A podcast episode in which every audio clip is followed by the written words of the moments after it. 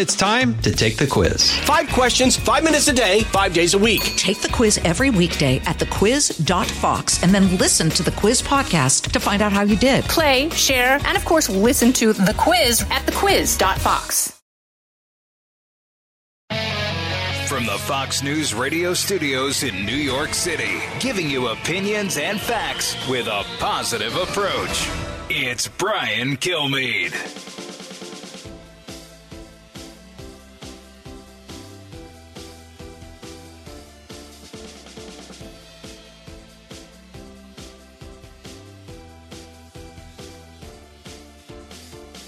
Thanks so much for being here, everybody. It's the Brian Kilmeade Show, 1-866-408-7669. We'll have a lot to discuss today. As you know, explosive week. A little bit surprising. Lieutenant Colonel Allen West in 10 minutes. Rich Lowry at the bottom of the hour, and we'll get their points of view on what's taking place.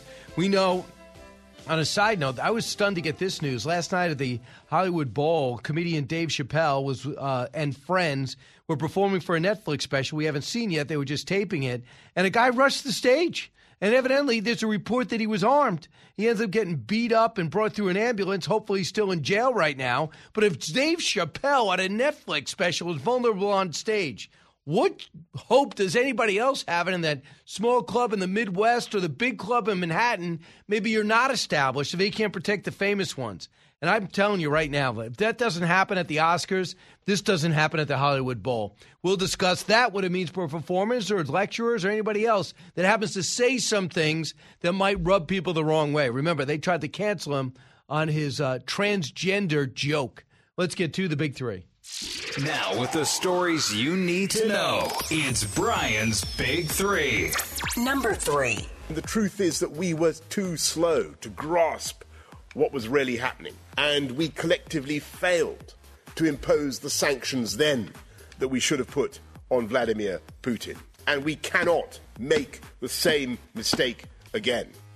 Boris Johnson, obviously, united against Russia as they try to gain ground in Ukraine. The EU makes a move to walk away from Russian oil and gas altogether for every European Union country. And mysteriously, the Russian offensive seems slow and tepid, according to the Pentagon, yet barbaric. Number two. Thanks to the president for everything, for endorsing me. And I got to say, a lot of the fake news media out there, they wanted to write a story that this campaign would be the death of Donald Trump's America First agenda. Ladies and gentlemen, it ain't the death of the America First agenda. All right, stop with the fake news. Can we get over that? Midterm mania has begun, and what a night for President Trump's handpicked candidates in Ohio and Indiana. The headline, J.D. Vance wins in a walk. We're going to look at what the Fox poll says the country cares most about into the midterm. As we get set every week, we'll have an impactful primary. Number one. My worry is that this is just the beginning. Next, they'll go after gay marriage. There are a lot of things now on the chopping block. Fundamental rights include interstate travel, include the idea of same-sex marriage. What other cases have been decided based on these precedents that could now be in jeopardy? Same-sex marriage. Interstate travel? Interracial marriage? Are you kidding? Melting down over a draft of the end of Roe v. Wade, and melting down is exactly the story, because that's what's happening in a decision that was leaked out in an unprecedented fashion. We now think Roe v. Wade probably has a month left. Doesn't mean abortion's banned. It means you just got to go to your state. But that doesn't stop for Democrats for seemingly on note, ready to just jump into the fray. Because Politico had this story. They got these documents. It's time to find out who the leaker is, number one. Number two, the ramifications are tremendous. You have protests in San Francisco and Louisville, Kentucky, in Seattle, in New York, Los Angeles, in Philadelphia, and sometimes they got violent. Believe it or not, it's not the cop's fault that somebody leaked out a Supreme Court justice opinion. If you're rallying or rioting, don't hit a cop, destroy yourself, not law enforcement. We've had enough problems. So what is the action? So what I was telling you yesterday is this. Is that Justice Alito wrote the opinion in a brief that is just an outline that says It is time to heed the Constitution and return the issue of abortion to the people, elected representatives. That includes state representatives. The permissibility of abortion and the limitations upon it are to be resolved, like most important questions in our democracy, by citizens trying to persuade one another when it comes to voting. This is what the Constitution and the rule of law demands. But that didn't stop everybody from losing their minds. Case in point, cut 4. My worry is that this is just the beginning. Next, they'll go after gay marriage and maybe the board, Brown versus Board of Education? Yeah. They already eroded our voting rights a little bit. Yeah. So I see fascism down the line here. There are a lot of things now on the chopping block. Fundamental rights include interstate travel, include the idea of same-sex marriage, include same-sex relationships, just to name a few. Now this is essentially gone. What's next? In the event that we had a Republican president in 2024, that's where we'd be. We'd be at a, South America-style nationwide abortion ban in America. What other cases have been decided based on these precedents that could now be in jeopardy? Same-sex marriage. Oh, my goodness. All right, here we go. So, there's a few things. I want to look at the leaker. Chief Justice Roberts decried the betrayal and aimed at undermining the Supreme Court's decision on abortion. That is the cover in the New York Post. And John Roberts put this out yesterday. To the extent the betrayal of the confidences of the court was intended to undermine the integrity of our operations, it will not succeed. The work of the court will not be affected in any way. I have directed the marshal of the court to launch an investigation into the source of the leak. So the marshal is going to have to marshal some people together, question 260 people, and find out who did it. It is pretty amazing. I don't know how this is going to turn out, how coordinated all the Democrats were. Almost immediately, word is that Joe Biden got word that this document was out in Politico's hands on Friday night, or dare I say Saturday night, the Washington Correspondents' Dinner. Maybe. We'll have to see. Bottom line is, I would love to have seen all Supreme Court justices at a press conference yesterday talking about how outrageous it is and how determined they are to find out what happened here. You want to hear unhinged? Listen to Elizabeth Warren, cut 10. I am angry because an extremist United States Supreme Court thinks that they can impose their extremist views on all of the women of this country, and they are wrong. Yes. Yes. Because we have reached the culmination of what... All right, I can't listen anymore. She's just screaming craziness. This is a college professor. Get a hold of yourself.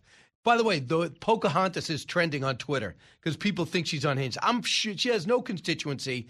I can't believe she even won in Massachusetts. She ran for president, has zero popularity. I'm going to get me a beer. We can't forget about that. Mark Levin, who is a constitutional expert. Cut 8. The Democrat Party is out to undermine this country. They've been threatening this court for years, threatening its independence, threatening individual justices, have destroyed the confirmation process, destroyed people's names. We don't have to take this from these people. And women of America, you should rise up. Chuck Schumer just said he represents 100 million women. He doesn't represent 100 million women, that goofball. He doesn't represent any women as far as I'm concerned. So, and Mark went on for 20 minutes. This is his area. He wrote Men in Black, all about the Supreme Court justices. My fear is that some people are going to change their votes because of public opinion. They're going to be rioting Kavanaugh's house. They're going to be rioting Alito's house. They're going to find out where Gorsuch lives. And they're going to say after a while, do I even want to do this? If you're nominated to be a Supreme Court justice and they're going to be harassing you for the rest of your life, like Kavanaugh's obviously lived a nightmare so far. By the way, Fox did a poll about the thing that concerned most of you. Not even in the top 10 is abortion. Not even in the top 10. So you have the President of the United States, who's remarkably unpopular at 42%. On the economy, he's 28%. When you have crime, inflation at the rate it is, a war raging in Europe that could easily spiral out of control. I'm not saying Roe v. Wade doesn't matter, but it's an opinion, but it's not final. So that doesn't stop Bernie Sanders from calling to blow up the filibuster and codify Roe v. Wade. Make it law. But to do that, you have to blow the filibuster with over 50 votes. Joe Manchin does not want to do it. Never has, still doesn't. Cut 13. Are you prepared to support Court ending the filibuster to deal with Roe. I have no comment to make on basically leaks and things of that sort. Let's wait to see everything. What about codifying Roe? Do you still stand against Roe? We're going to wait and make comment after we see the final order. Thanks, guys. Are you opposed to any federal legislation, then, Senator, that would codify Roe, regardless of the leak? Thank you. Yeah, so they roll over Kirsten Sinema, Joe Manchin, Murkowski, and Collins. Murkowski and Collins are both upset. Two Republicans. They think that Kavanaugh and Gorsuch did not tell them the truth. But by the way, Joe Biden has changed. Listen to Joe Biden. Joe Biden's been around forever, 50 years. And it's just, if you're just saying to yourself, I thought this guy was moderate, he was. Listen to this. Cut two. Tell me about abortion. Where do you stand, and how will you face that issue as a candidate? It's going to be very difficult. I do not view abortion as a choice and a right. I think it's always a tragedy, and I think that it should be rare and safe. And I think we should be focusing on how to limit the number of abortions, and they ought to be able to have a common ground and consensus as to do that. See, I'm a bit of an odd man out in my party. I do not vote for funding for abortion. I voted against partial birth abortion to limit it, and I vote for no restrictions on a woman's right to be able to have an abortion under Roe v. Wade. And so I made everybody angry. Right. So that is Joe Biden, 2006. Man, is he different. When we come back, Allen West joins me. Then we have Rich Lowry from the National Review. And then your calls, 1-866-408-7669. Come back. The fastest growing talk show in America. You're with Brian Kilmeade. From the Fox News Podcasts Network. I'm Janice Dean, Fox News senior meteorologist. Be sure to subscribe to the Janice Dean Podcast at foxnewspodcast.com or wherever you listen to your podcasts. And don't forget to spread the sunshine.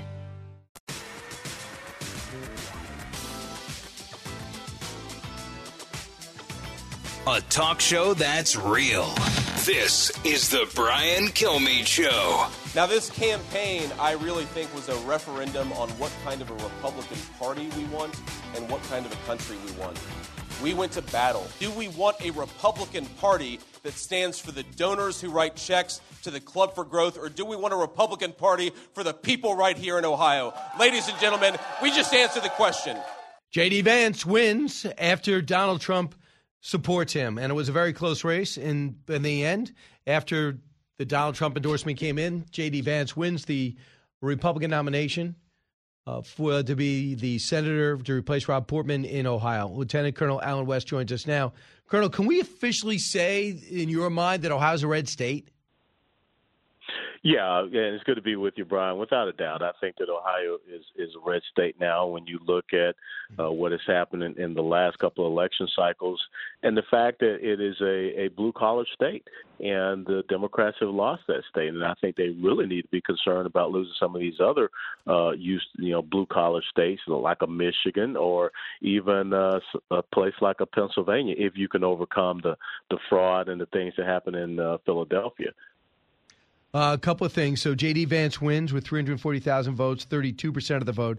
Josh Mandel, 23% of the vote. And Matt Dolan with 23% of the vote.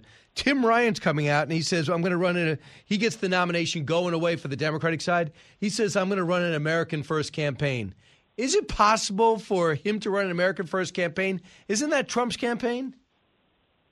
Yeah, it is Trump's campaign. And, Tim Ryan, I served with him in Congress, and he is truly one of those conservative blue dog Democrats. But that's not what the Democrat Party today is. The Democrat Party is a progressive socialist party.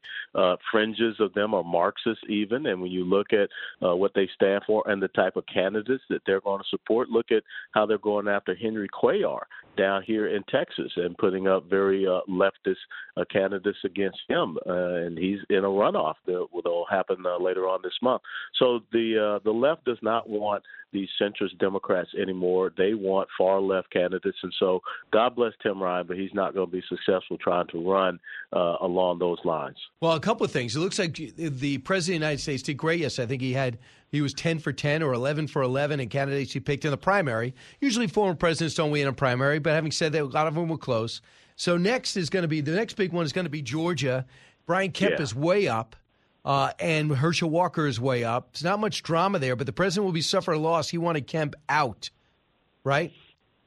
Yeah, he did. And, you know, when it goes back to what happened there in Georgia and the fact that you can't have a Secretary of State that is changing election law and the consent agreement, for whatever reason, they buckled to the pressure of Stacey Abrams and did not allow those signatures on those ballots, those absentee, well, mail-in ballots that were there. And the Supreme Court had just ruled against that. And so it'll be interesting to see how it comes out there in Georgia. So he'll get a win with Herschel, but he may not get a win with Brian Kemp. So now we have the Supreme Court Justice, Alito, evidently in February after December oral arguments. In February 23rd, he writes an opinion, and it's a draft that says Roe v. Wade should be overturned. It's not constitutional. Nothing about abortion is in the Constitution. Let the states decide. I mean, that's what Republicans have wanted for a while, but it leaks out ahead of time. What do you think is the most important part of this story? The most important part of the story is that the left is seeking to undermine one of the institutions of our government, which is the judicial branch, the Supreme Court. This is unprecedented. It is unethical, and it may be illegal because you're obstructing a case that was heard before the Supreme Court. But when you think about where we are, the left does not care about or respect any of our governing institutions. And the fact that they are celebrating this person that leaked that document, this is going to send shockwaves throughout the Supreme Court. And we cannot have a politicized Supreme Court. But what the progressive socialist left believes in, they believe in fear, intimidation, coercion, threats, and ultimately violence. And so without a doubt, this was done to try to intimidate the members of the Supreme Court. But in his draft opinion, there was a sentence in there that Justice Alito said that the court cannot bow to political or social whims. Yeah, it depends on how you quantify that, but I hear you. If you start doing what's popular instead of what's right, I think we're lost as a country. Here we are. Yeah, the Democrats. You want to hear a clueless Democrat? Congresswoman J.D. Vance, cut 9. These justices are acting like this is somehow something that they have the right to change. They do not have the right to change this. We cannot accept it. I don't think people across this country are going to accept it. Well, what do you think? Well, obviously, she does not understand the three branches of government. The Supreme Court and the judicial branch are supposed to interpret law, not make law. And for whatever reason, those people of the progressive socialist left believe that courts can make law, which comes back to what they believe in. They don't believe in three branches of government. They believe in three branches of rule, which is the media, academia, and the courts. So Justice Alito was right. When you interpret the Constitution, there is no enumerated power there that says an individual has the right to murder an unborn child. And so the Supreme Court in 1973 overstepped their boundaries, and, of course, the left took that as, you know, this is standing law. The only people that could make law, obviously, this congresswoman doesn't understand that. That's the legislative branch. I hear you. Lastly, Dave Chappelle on stage, arguably the best comedian in the country, has pressure because of some joke offended the trans community. He was able to just work through it. He says, I'm not stopping. No one's canceling me. Well, last night at the Hollywood Bowl, Netflix special, they stormed the stage. He looks like he got tackled. He was able to get up unhurt. They beat up the attacker. I think this all, if the Oscars doesn't happen with Will Smith and Chris Rock, this doesn't happen. What do you think? No, I absolutely agree. And because what we're doing is we are rewarding this bad behavior. And so there should have been charges brought against Will Smith, and it should be very clear that that's not going to be tolerated. But again, this is what happens with the left. If you don't agree with their ideological agenda, they will seek to censor you and shut you down, create a disinformation governance board, or they will physically attack you. Yeah, that worked that well. The American Constitutional Rights Union Executive Director, Lieutenant Colonel Allen West, thanks so much. My pleasure. All the best, Brian. All right, inside the conservative think tank of Rich Lowry in his brain from the National Review. Don't move. He's next. Out of the gates and ready to go. Hey, it's Hutton with Rowe. Hot Mike is here on the Outkick Network. We've got your afternoon covered with the latest sports discussion, and it's available wherever you find your audio. Daily analysis and news. He is hot. I am Mike. Actually, my name is Chad. His name is Jonathan, but you get the picture. We're going to bring it every single day. Whatever you want to call us, we'll respond to. We just want you to respond to what we're dishing out every day. And while you're here, we hope you'll subscribe to the podcast, like, subscribe, and share.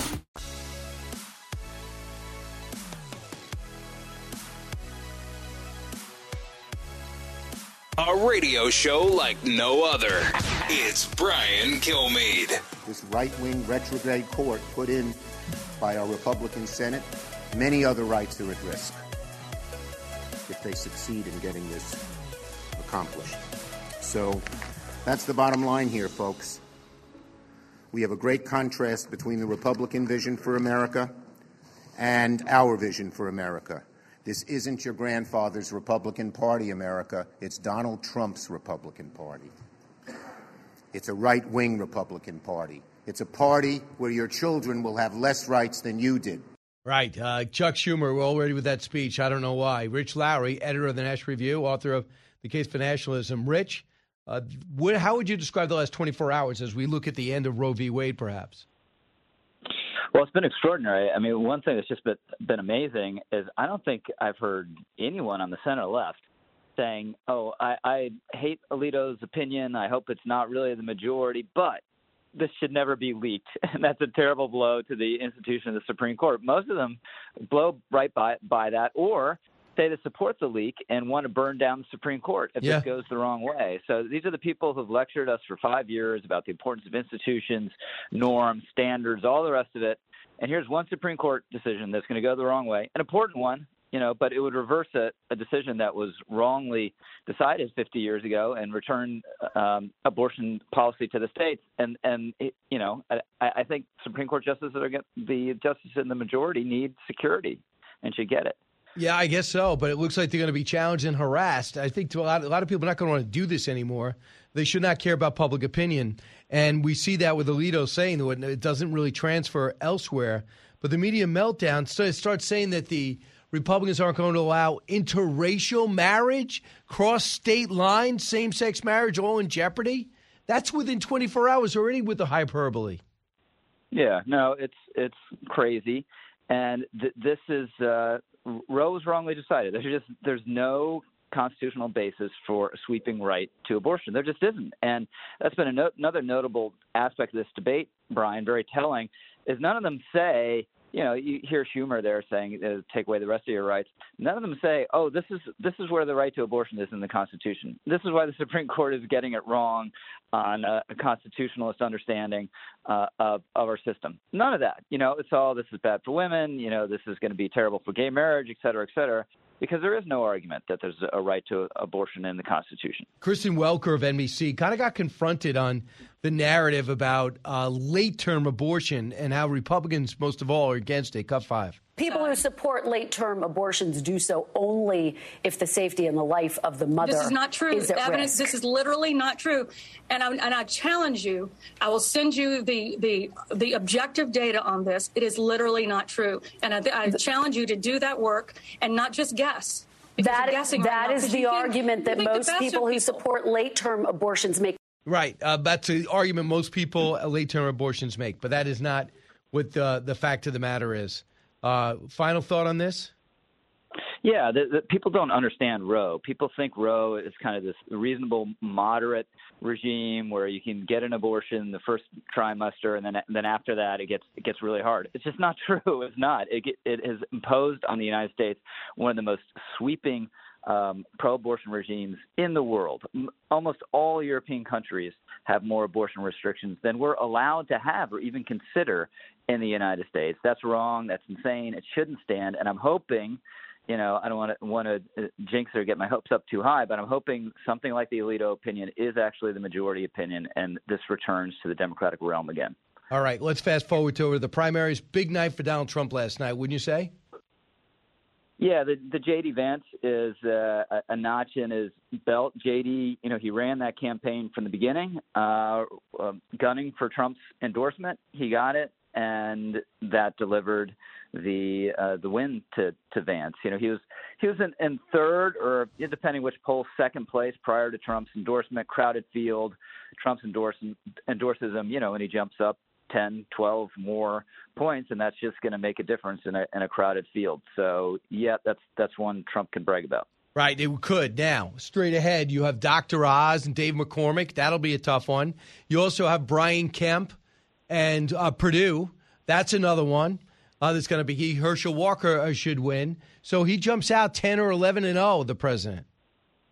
Yeah, so the McCormick-Oz is a big one, and that just looks as though it's still neck and neck.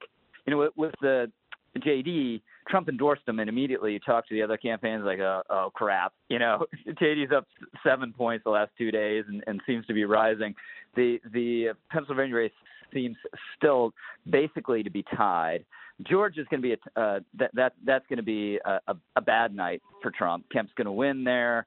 It could be that Raffensperger, the Secretary of State, is going to win. Shockingly, I thought he'd be dead, but could win as well. And then Herschel doesn't really have significant opposition. And the question with Herschel, you know, is he going to be up for it to win the general? And I think that's going to be a close race, but he has a really good shot of beating Warnock. I mean, he's got to engage people. I've talked to some people who know him and are polling for him, and he does not want to get into the debate yet. Maybe he's taking his time, but he has to know that he's got to debate Warnock at some point. About what this means for Trump, Kellyanne Conway, Cut 25. Look, I think you called the Trump bump. J.D. Vance was at about 11 or 12% a month ago. He went up 12, 13 points in 1 month. He won tonight decisively. A couple of his opponents have endorsed him already. And I think the president ran the tables in Ohio because Ohioans see that inflation, immigration, border security, what's going on in Ukraine, gas pump, grocery store, everything that is vexing and perplexing them, they fear is at the hands of people like Tim Ryan, the Democratic nominee now up against J.D. Vance, a total phony, really a mini Joe Biden, next generation, mini Loch Ness monster. Mm-hmm. He's been in Washington 20 years, completely unremarkable. He's already lost one race for president. Sound familiar? Yeah, so Kellyanne Conway, no one talks quicker, but she's going pulling for Dave McCormick, by the way. Ben Shapiro talks a little faster. Yeah. So it'd be good to see a contest between them, or Ben should have Kellyanne on his podcast. So J.D. Vance at 32, Josh Mandel 23, Matt Dolan 23. So he gets the nomination to go against Tim Ryan, who did it in a walk. Tim Ryan's already talking about America first as a Democrat. But J.D. Vance is pretty impressive as a candidate. Obviously, Hillbilly Elegy, best-selling book. Growing up extremely poor and rural, that helps. It helps you round you out as a person. Goes to an Ivy League school, serves in the military. That's a pretty impressive background at 37. Yeah, so I think this race might be a little closer than it would have been with some of the other Republicans. But J.D. is going to win. I think any of those Republicans would win in Ohio this year. And Tim Ryan's going to, you know, the Ohio Democrats are a little different than other Democrats. You know, they are more working class and populist in their orientation. So Tim Ryan will try to hit that hard, but I can't see him possibly winning in this environment in this year. Two other things. Lisa Murkowski, the president Trump wants out, and Liz Cheney. What are their, do you know their individual prospects? I haven't followed either extremely closely. I would just say Murkowski is just one of these senators who's sort of like Susan Collins in Maine, that's just established this independent identity and has a brand in the state and is really embedded in the political culture. And it's just hard. It's going to be hard to beat her. Liz Cheney, I just can't see. I think she's a goner unless something really weird happens. Really? And, you know, every Democrat, you know, votes for her in that race, and she somehow inches it out. But I think she's on a one-way road to a CNN contract. Lastly, Ukraine. But by the way, they'll find out she is legitimately conservative, and they'll stop using her if they sign her. By the way, Ukraine. Interesting war with Ukraine. We know the Russians still are bombing all types of cities, but for the most part, I was shocked to see this in the New York Times today, and it said the Pentagon is wondering why the Russians are moving so slow, and they don't seem motivated. Although they're bombing, doing their barbaric things, but the speed, their speed, they say the word is tepid. And head-to-head, the Ukrainians seem to always be successful. What do you think's happening? You know, it just may be that, one, the kind of the rot in the Russian military is pretty deep, and even after they rejiggered their strategy and just focused on the East, still the logistics and the supply lines and all that are challenging to them. Plus, they just don't have the morale. No one wants to die for trying to dismember or take over Ukraine if you're a Russian, whereas you're Ukrainian, you're highly motivated to defend your homeland. So we've talked about this before. I was shocked that Ukraine was able to defend Kyiv, and I'd be a little surprised if they defeat the Russians in the East, but it's possible. And the bombarding and the rocketing, that's easy, relatively. You do it from a distance. But you really want to take a city, you got to get out of your armored vehicles, and you got to walk on patrol and put yourself at risk. And it just seems as though the Russians either aren't trained or motivated or both to do that. Admiral James Stavridis, as you know, he used to run NATO, former Supreme Allied Commander. Cut 29. Frankly, it's not just those kind of precision-guided fires that we're really good at and we're discovering the Russians are really bad at. I just keep coming back to logistics. It's boring to kind of figure out, how do I get those artillery shells 600 kilometers downrange? How do I get that intelligence in the hands of my planners? All that stuff isn't sexy. That's not Top Gun kind of stuff. But that's what war moves on. Execution, competence, logistics. That's really where they're failing, and that's where you're seeing our side of the fence putting the hands of Ukrainians full of the tools of war. We're really good at that stuff across the board. Yeah, and the Ukrainians have more help. The European Union is proposing a total ban on Russian oil, which would be gas too. They'd ban all import crude in the next 6 months and refined oil product imports by the end of 2022. It's not going to be easy, but they're going to push forward. They're going to give Hungary a little bit more time. The United States and Britain have also been sending streams of increasingly powerful arms to Russia's Nordic neighbors, Finland and Sweden, who are inching closer to joining NATO. But they're worried that in the window before they join, the Russians might attack. I watch what Russia's doing in Ukraine. I'm thinking they can't beat Sweden. They can't beat Sweden anyway. But they just do want to make sure there's no type of, I guess, tactical nuke there. Yeah, so the strategic costs of this to Russia are just so high. to have Europe cutting off, as you say, it's going to be hard. It's not, it'll take a while. Cutting off oil and gas, Scandinavian countries talking about joining NATO, everyone rearming and getting supplied with weapons to defend themselves is the exact opposite of what Putin was counting on. And per the point about the logistics, militaries fundamentally reflect their societies. And Russia has just never been a competent, well-run place, and it has always had a corrupt government on a certain level, and the military reflects that, and our military is fantastic at logistics, reflecting our society, supply chain issues aside at the moment, is incredibly good at doing things and delivering things. So on top of everything else, this is really an indictment of Russia as such. And Rich, closing question. If Trump is strong in these primaries with his endorsements, like the J.D. Vance situation, if Dr. Oz triumphs and Herschel triumphs, and some other ones. Do you believe he runs, and do you think that his decision really weighs on how much influence he shows? I think it's part of the equation. It's hard to tell. He's telling absolutely everyone he's going to run. I think there's a 80% chance that he's going to run. I think what happens with these endorsements weighs somewhat. I think polling will weigh somewhat, size of his crowds will weigh somewhat, but then the biggest factor that would stop him is just health and whether he's feeling up to it. And if he is, I think it's very likely he runs, and very likely he limits the field, and very likely he wins the nomination. And true, if he doesn't run, they probably have the best cast of young talent that I remember. But you have much better perspective than me. Am I right? Between Nikki Haley, Tim Scott, Rick Scott, Ron DeSantis, Mike Pompeo, Mike Pence. That's just off the top of my head. Yeah. My cautionary note is, as I've gone through this rodeo a lot of times and have made statements like you just did a lot of times, and then they actually run, you're like, and this one has this flaw, and this one's not taking out for this reason, and this one's out of money. So oftentimes it looks better on paper than it ends up in reality. But yes, it looks like an incredible crop. And certainly if you compare it to what the Democrats have, if Biden doesn't run, which I think is also likely, the disparity is huge. Wow. Great point. Rich, interesting. It's good to be Donald Trump today. I'm sure this is one of his a big sigh of relief when J.D. Vance won, and convincingly by 9 points. And then we— he chose wisely because J.D. was in third place, but he was never out of it. And then the guys on top of him were really flawed.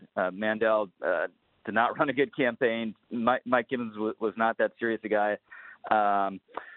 who had been boosted just by a TV blitz. So it was good timing, and it made a difference. There's no doubt. Got it. All right. Rich, always educational. National Review. He's the author of The Case for Nationalism. Rich Lowry, thank you. Thanks, Brian. Talk soon. All right. 1-866-408-7669. We'll finish up this hour with your calls. A lot to discuss. Of course, the latest with Roe v. Wade, the latest on the midterm mania, and the latest on Russia. Brian Kilmeade Show.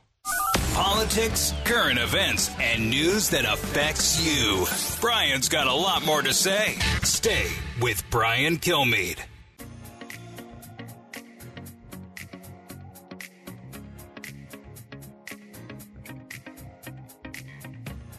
The more you listen, the more you'll know. It's Brian Kilmeade. Well, at this point, we do not know where the leak came from, but we do know that there has been a pattern of attacks on the Supreme Court going back quite some time.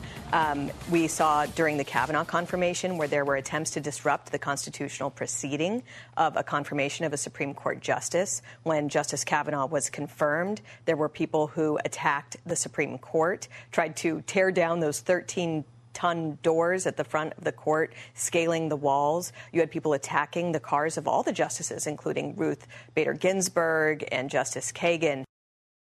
So that was Molly Hemingway, too. At that one point, Laura Ingraham was having trouble coughing, which happens to everybody, especially if you're a single host and you start coughing, you kind of lost. So Molly just jumped in. This is her area. She writes about it all the time. I wrote a book about the Kavanaugh situation and what went down. And some of the anger that we're seeing here really reminds me of that. It just seems unhinged. When asked, the American people, according to a new Fox poll, American people, what is the most important, the important issue to you? Do you know what is 11th? Abortion and Roe v. Wade. I'm not saying it's not important. But to me, the most important thing that I would like to see found out this week, latest, is who the leaker is, because that will show me what is designed or not designed. Maybe there's an organic anger that came out with Elizabeth Warren, that the vice president suddenly able to speak to a pro-choice meeting yesterday on Emily's List or whatever it's called. The president of the United States was evidently informed on this on Friday. How did he know ahead of time? It just makes you wonder if this is all scripted. Here's Lindsey Graham on the leak. Remember, Lindsey Graham's a lawyer. Cut 15. What happened to Joe Biden? He got hijacked by the most radical people in the country. He's captive to their interest. What happened to the court today was the saddest chapter in the history of the United States Supreme Court. This was despicable, it's dangerous, and it was dumb. To the person who did this, if it's a conservative, you're a traitor to the cause. If it's a liberal, you're the dumbest person in Washington, because it's not going to change the midterms. You're not going to scare any conservative judge away from repealing Roe v. Wade, and it should be repealed. It should go back to the states. And you're adding a narrative to a storyline that you want to win, and you don't give a damn about how you win. That's a fired-up Lindsey Graham, and that is true. We will find out. I think we really need to find out. It's between 1 and 260 people. All right, minus the Supreme Court justices themselves. I'm sure Alito didn't lift it and put it out there themselves. It would have been nice to see them all at a press conference and express that outrage, wouldn't it? Live from the Fox News radio studios in New York City, fresh off the set of Fox and Friends, it's America's receptive voice, Brian Kilmeade. That's right, the fastest growing talk show. Hopefully it's only going to get bigger. This week we actually added a great station in Myrtle Beach. We're privileged to be in that beautiful city. And, of course, we've got three great guests this hour. Senator Marsha Blackburn at 34. We'll do a simulcast on FBN. We'll do another network, which is always fun. Mark Penn standing by. The President of the United States will be talking at 2 o'clock about the economy. My hunch is, he's from the Roosevelt Room, he's going to talk about the outrage, which is the projected elimination of Roe v. Wade and how he spent his whole career against it, or fighting for it, even though we have him on record really condemning it. But we'll see where we stand. It's outrage across the country. I'm sure there'll be protests aplenty, so let's get to the big three. Now, with the stories you need to know, it's Brian's Big Three. Number three. The truth is that we were too slow to grasp what was really happening, and we collectively failed to impose the sanctions then that we should have put on Vladimir Putin. Can you imagine? We cannot make the same mistake again. Wow. Can you imagine admitting you're wrong? That's what Boris Johnson did. United against Russia as they try and gain ground in Ukraine. The EU moved for a total Russian oil ban as well as natural gas. Mysteriously, the Russians' offensive seems slow and tepid, yet barbaric. Number two. Thanks to the president for everything, for endorsing me. And I got to say, a lot of the fake news media out there, they wanted to write a story that this campaign would be the death of Donald Trump's America First agenda. Ladies and gentlemen, it ain't the death of the America First agenda. Wow, I could do without the fake media, but midterm mania has begun, and what a night for President Trump. All his handpicked candidates were victorious in Ohio and Indiana, the headline being the man you just heard from, J.D. Vance, wins in a walk. We're going to look at the Fox poll that says the country cares about what the country cares about going into this midterm. Number one. My worry is that this is just the beginning. Next, they'll go after gay marriage. There are a lot of things now on the chopping block. Fundamental rights include interstate travel, include the idea of same-sex marriage. What other cases have been decided based on these precedents that could now be in jeopardy? Same-sex marriage. Believe me. Unbelievable. Melting down over a draft which could be the end of Roe v. Wade, and a melting down in such an organized way, you wonder how much of this was actually pre-planned? The answer might land. We might get that answer as soon as we find out who the leaker was that leaked out Justice Alito's outline for what could be his decision in ending Roe v. Wade and putting the power back to the states. Mark Penn joins us now, chairman of the Harris Poll and chief executive of Stagwell, Inc.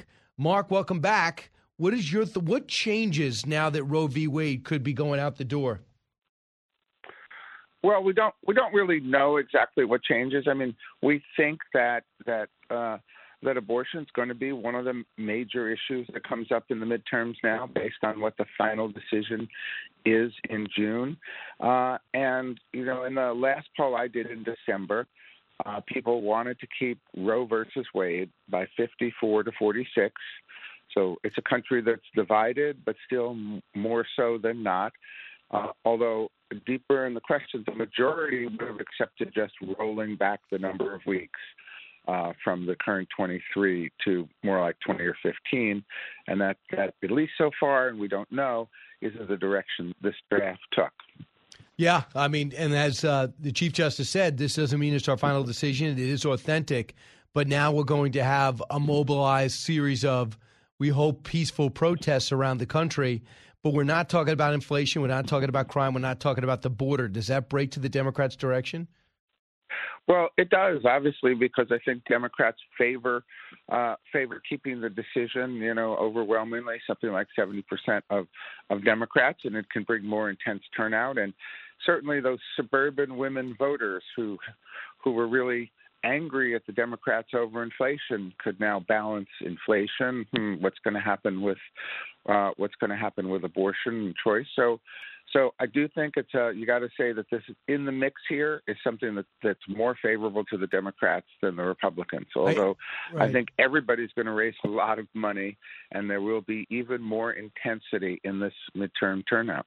I can imagine. Mark Penn with us. Mark, you do the Harris poll.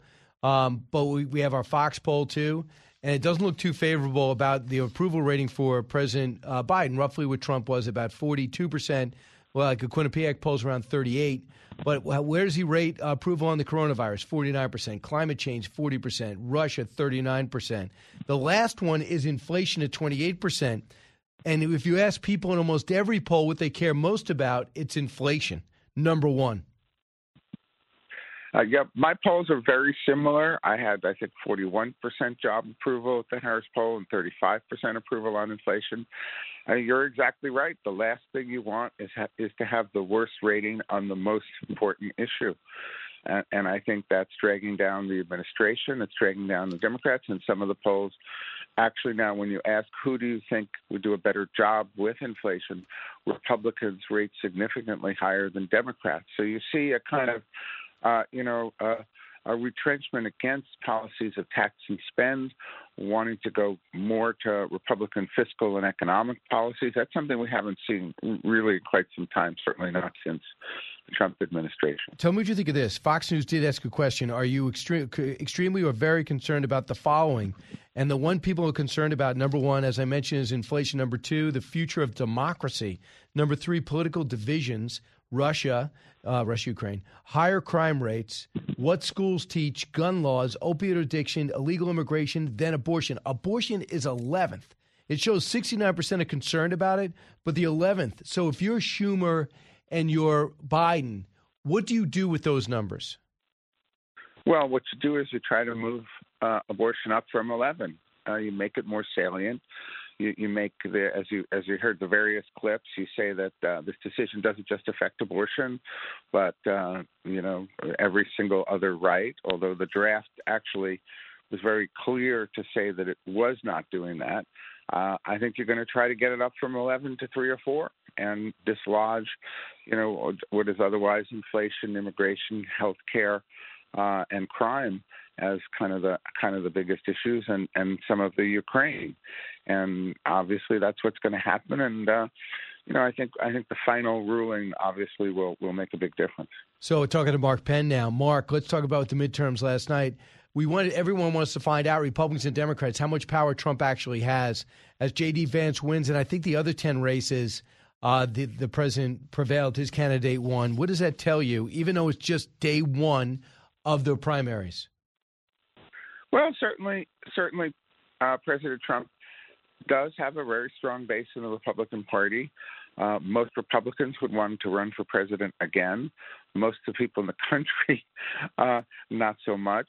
And he has been successful, whether he picked the right horses or the right horses associated with him. I think he's off to a pretty good roll.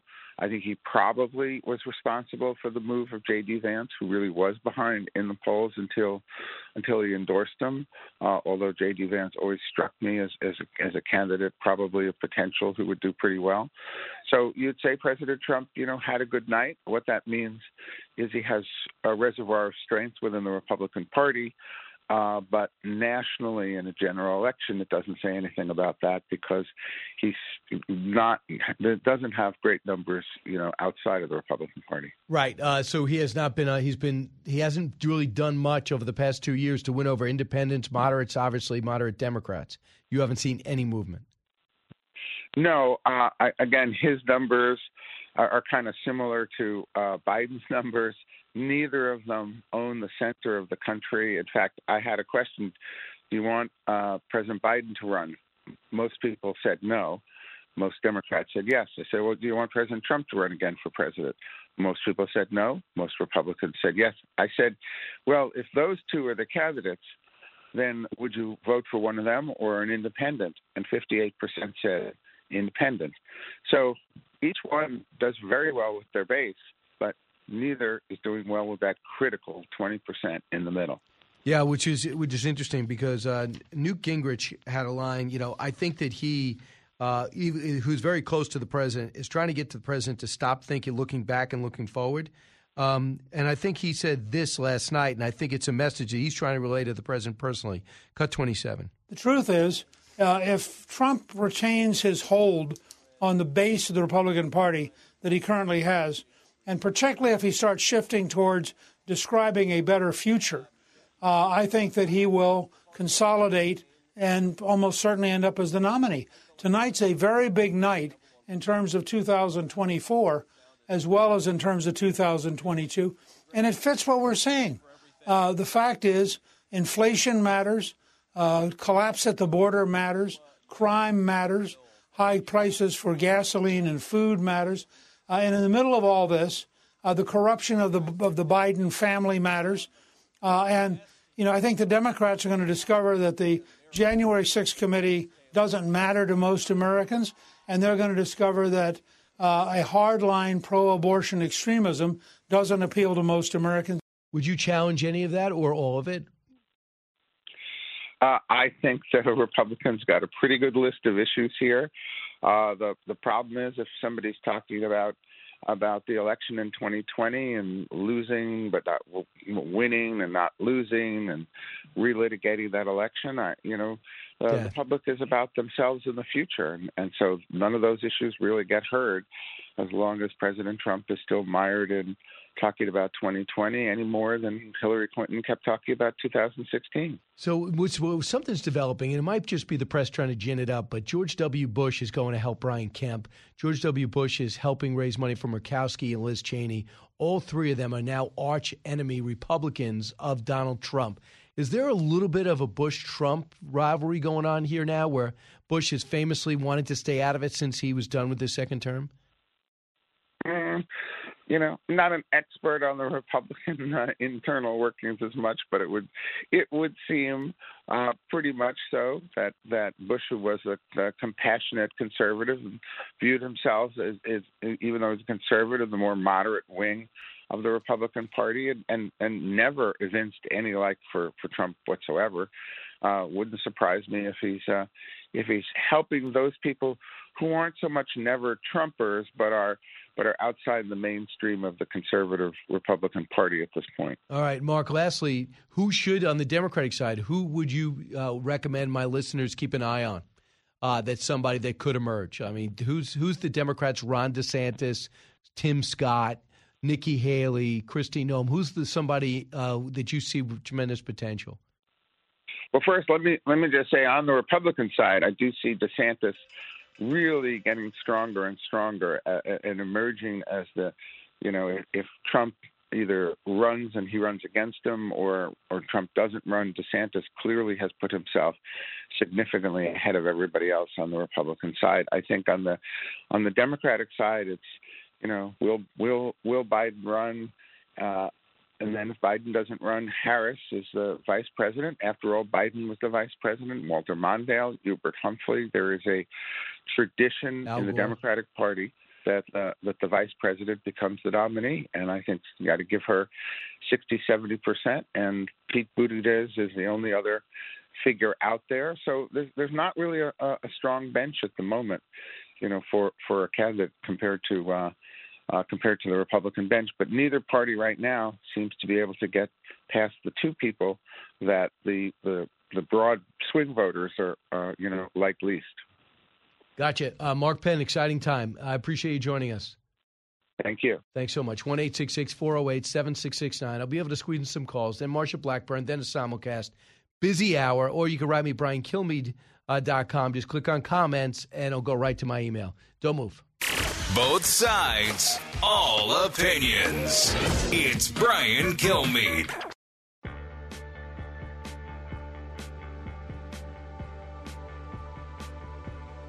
If you're interested in it, Brian's talking about it. You're with Brian Kilmeade. This is the leak heard round the country, around the world. And to tell you that as any clerk, when they start out, one of the first things they find out very quickly is the sheer power that's in a draft opinion.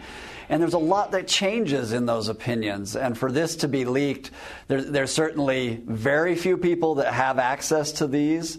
And it is a very tight-knit group. The investigation should not be long. I think they can find the leak fairly quickly. And I hope that they're working feverishly to do so. So the Chief Justice said yesterday, confirmed the authenticity of the document, then said they're going to hunt down the leaker. They directed the marshal of the court, I didn't know there was one, to launch an investigation into the source of the leak. And that marshal is Colonel Gail Curley, whose appointment was announced May 3rd, 2021. As you know, before she took on the role, she will serve as the court's chief security officer, facilities administrator, contracting executive, managing approximately 260 employees, including Supreme Court police force, which provides security for the justices. Colonel Curley will call the Supreme Court to order to argument sessions, maintaining order and decorum during this time. I hope they have she has all the resources she needs. I mean, I hope she sees the urgency there, because I do. Democrats don't. It doesn't work to their interests to find out who it is. So that, to me, is a little disturbing. I would just say call the FBI. I mean, it sounds to me that this person is almost ceremonial, like the referee in a wrestling match, that it's already pre-scripted. Kind of worries me. The New York Post editorial board said this. after that decision was authenticated, the leaker likely hoped to somehow influence, this is the motivation, the final decision. But the positions of at least 5 justices seem rock solid. In short, the Supreme's tossing of Roe and Casey will only make abortion law the subject of normal politics, so that anyone looking to change it will first have to convince a solid majority of their fellow citizens, and they will require a lot more than dirty tricks like handling confidential documents to your buddies in the media, which they say this is one of the great gets in modern journalism. Pentagon Papers, okay, fine. But because you do that, there were all types of protests in San Francisco, New York, Chicago, Atlanta, Houston, Salt Lake City, Los Angeles, even in Louisville, Kentucky. There were all types of protests. I imagine more will be coming today. Kevin McCarthy is firm. He said yesterday's unprecedented leak is an attempt to severely damage the Supreme Court. This clearly is a coordinated campaign to intimidate and obstruct the justices of the United States, and independence in our political system from upholding the Constitution must immediately be investigated by the court. Yeah. I hope this marshals up to it. To me, that's going to be key because I'm not sure so far that I've seen it in the job description. John Yu was on last night with Shannon, Cut 21. Abortion has politicized the court and the Constitution, and this very leak is the kind of political tactics we're starting to see more and more used to try to influence the court's decisions. I think in the short term, that's what someone did here. They tried to leak this early before the decision became final so that people in the political system could try to pressure one of the justices to change their minds. I hope that doesn't work because that will mean that the court will become more of a political institution and not really be there to stand up for the rights of minorities and for the Bill of Rights when they really need to. Yeah, and then Eric Swalwell continues to expand on this, as does so many. Goodbye same-sex marriage. Goodbye interracial marriage, which prompted Wesley Hunt, a black Republican, to say, "Hey, Eric, my name is Wesley Hunt. I'm a Republican nominee in a congressional district of 70% white. I'm black. I'm in an interracial marriage, and my wife and I have 2 biracial kids. Republicans are celebrating diversity, while liberals like yourself race bait. Byron Donalds, you are such a fool." I 100% agree. Focus on the issue.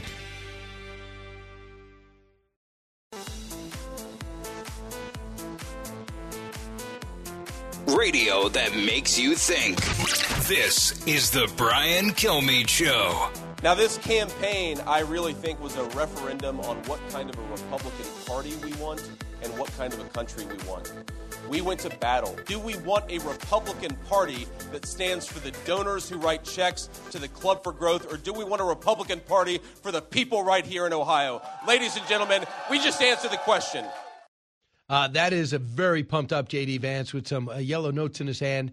He had a victory speech to give because he won by 9 points, and he really catapulted himself to the top spot after Donald Trump endorsed him. Peter Thiel supported him. He got about $16 million from Peter Thiel. Overall, the number one, the highest spending for any Senate seat or any congressional seat in the history of Ohio. With me right now is Senator Marsha Blackburn. Senator, we talked before the results in Ohio last night on television. What do you think now about Donald Trump and the power he still wields? What we know is that President Trump had a great day at the polls yesterday, and you saw this in the results that came through. And, Brian, you can look at J.D.'s campaign, which has been an incredible race, and the way he has really taken this to the grassroots. He worked with small meetings, in-person meetings, letting people see him, hear him, spoke about what he believed, and he won this race. Good job for him. Yeah, and the president overall, I think, supported 9, 10 candidates. They all prevailed, including one former staffer. So what does that tell you about Ohio in particular? I mean, for the longest time, we heard Florida and Ohio will decide the next president. Now both seem firmly red. You're right about that. And what it says to me is that the American people are looking for authentic candidates. They're very focused on people just telling them the truth. Just give them the facts. And I think people are very unsettled by what they see in the mainstream media, where you have opinion journalism. You don't have reporting. You have opinions that are filling the papers and filling airtime at these mainstream media outlets. And, Brian, people just – I hear it every single day when I'm talking to Tennesseans, when I'm out and about. Just give us the truth. Let us know how bad it is. Let us know what is taking place. Don't give us spin. Right. So I was looking at Mark Penn did this poll and talked about the attitude of the American voter. According to the Harris Poll conducted April 21st, many Americans under 60 have relatively little experience with anything but comparatively low fuel costs, negligible interest rates, and stable prices. That's been the case over the last maybe 25 years. Overnight, all that stuff's been shaken to the core. Only 35% approve of President Biden's handling of inflation, even lower on the Fox News polls, 28%. So when these gas prices are now sometimes $7, inflation is at 8.5%, wages are going up about 5%. What do you say to people listening to us right now who are seeing this for the first time that weren't around in the 70s and 80s? What we are seeing right now is about $5,000 a year coming out of people's pocket to pay for this Biden economy. And it just shows you that who governs and who is in charge matters, because under Biden, they have increased regulation. You've got taxes that are going up. They're trying to undo the Trump tax cuts. You have inflation at a 40-year high. When you talk about 8% inflation, it's even higher when you go to the grocery store and you're looking at the cost of milk and eggs and bacon and coffee and bread, and you see that the price of produce is through the roof. And you know it's going to get even higher, Brian, because we're hearing from our farmers when it comes to fertilizer and pesticides and things they need to get crops in the ground. They are already seeing an escalation rate. So, therefore, the produce that comes in this fall is going to cost even more. Wow, very interesting. So we know 48 hours ago this draft leaked that said Roe v. Wade will be overturned in June if it stays, even though the Chief Justice said it's authentic, but doesn't mean the votes are cast or we're done. That was just a draft. But among the things that Justice Alito said is we hold – it says it is time to heed the Constitution and return the issue of abortion to the people's elected representatives, meaning the states. The permissibility of abortion and the limitations upon it are to be resolved, like most important questions in our democracy, by citizens trying to persuade one another and then voting. That is not how it was interpreted. Listen to how the rest of the media played this news. Cut 4. My worry is that this is just the beginning.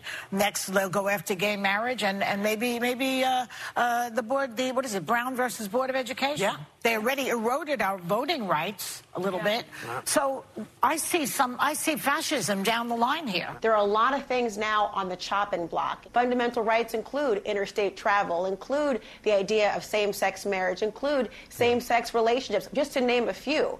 Now this is essentially gone. What's next? In the event that we had a Republican president in 2024, that's where we'd be. We'd be at a, South America-style nationwide abortion ban in America. What other cases have been decided based on these precedents that could now be in jeopardy? Same-sex marriage. That was Jeffrey Toobin, the last one. That's just not true. If you read it, he said, this is this opinion, then that's it, Senator Blackburn. Well, you're right about that, Brian. But, of course, what did they immediately do? They didn't talk about the leak or the integrity of the court or the betrayal of trust. They began to politicize the issue. It's as if they had advance warning and they were prepared for a rally with signs. They were out there on the plaza in front of the Supreme Court. Immediately, you had demand justice, immediately raising money off of this. It is as if they knew this was coming, but they weren't concerned about the leaker. They never said anything about that.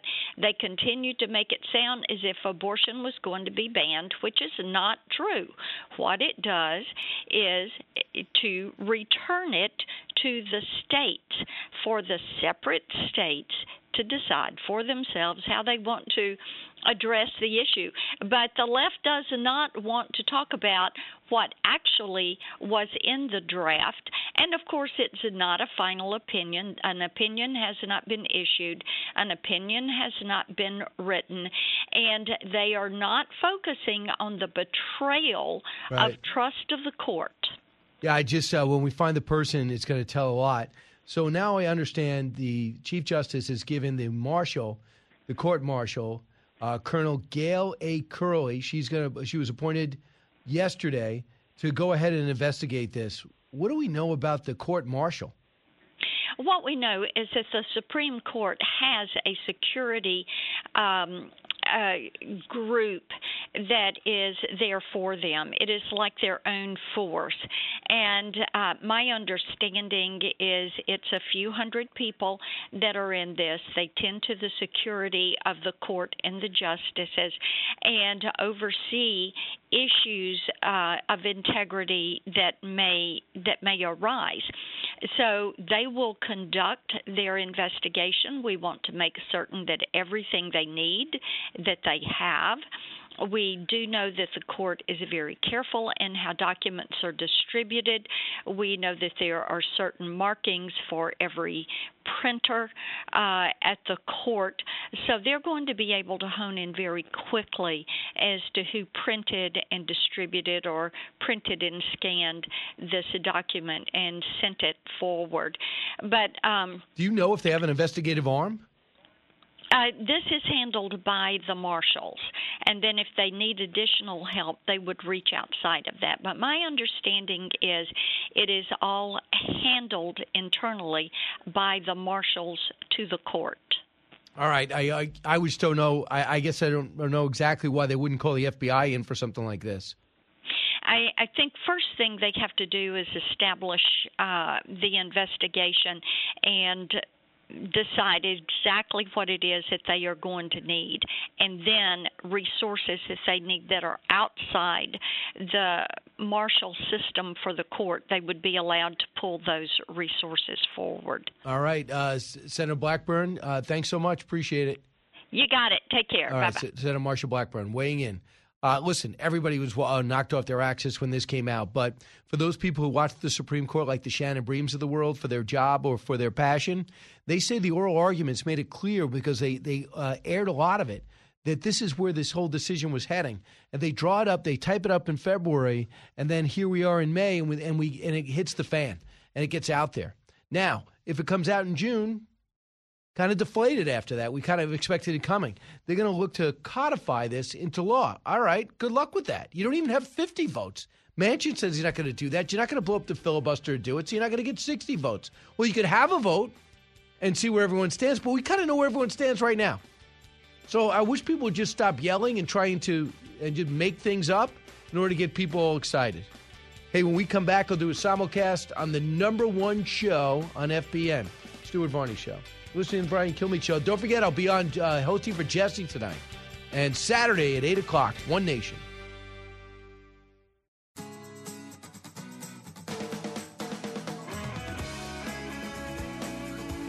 Now, the Brian Kilmeade Show joins Fox Business's Varney and Company with Stuart Varney, live on your radio and on Fox Business. Here's Brian Kilmeade. Hey, welcome back. I'm going to be on with Stuart Varney shortly on FBN. I hope you guys...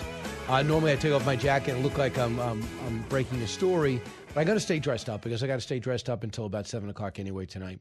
And then I'll be able to squeeze in some calls right after, 1-866-408-7669. So we'll find out what's going on with FBN. Stuart Varney's in the middle of economics, but he loves to segue into the real world and political world. So we'll do just that and talk about the big three stories. So let's listen in together. Here's Stuart.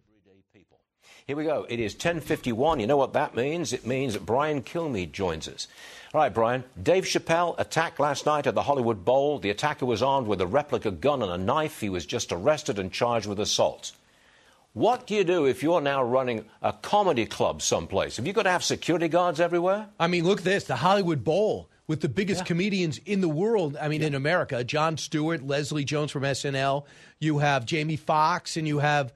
Dave Chappelle. I mean, he's the guy. It's Dave Chappelle and Friends.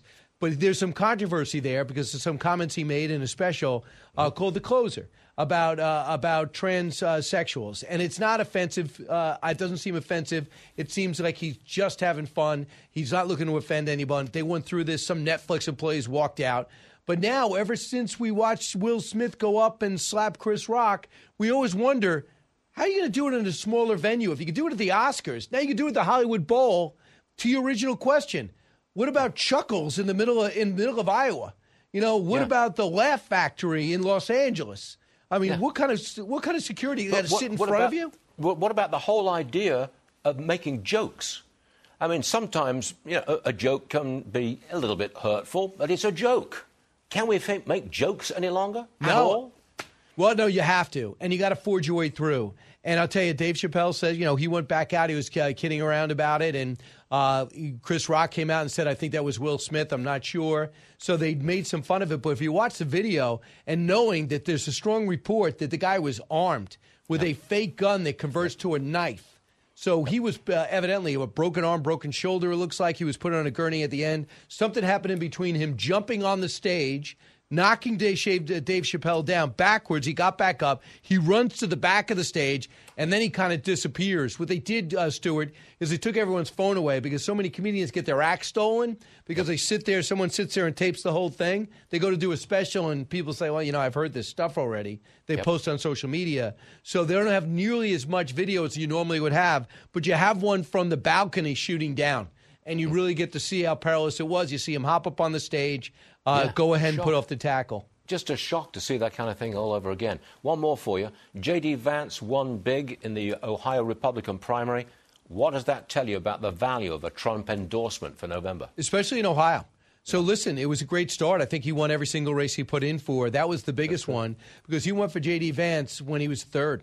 And it was, I guess, 4 or 5 points separated him. But I have had J.D. Vance on this show probably 6 times.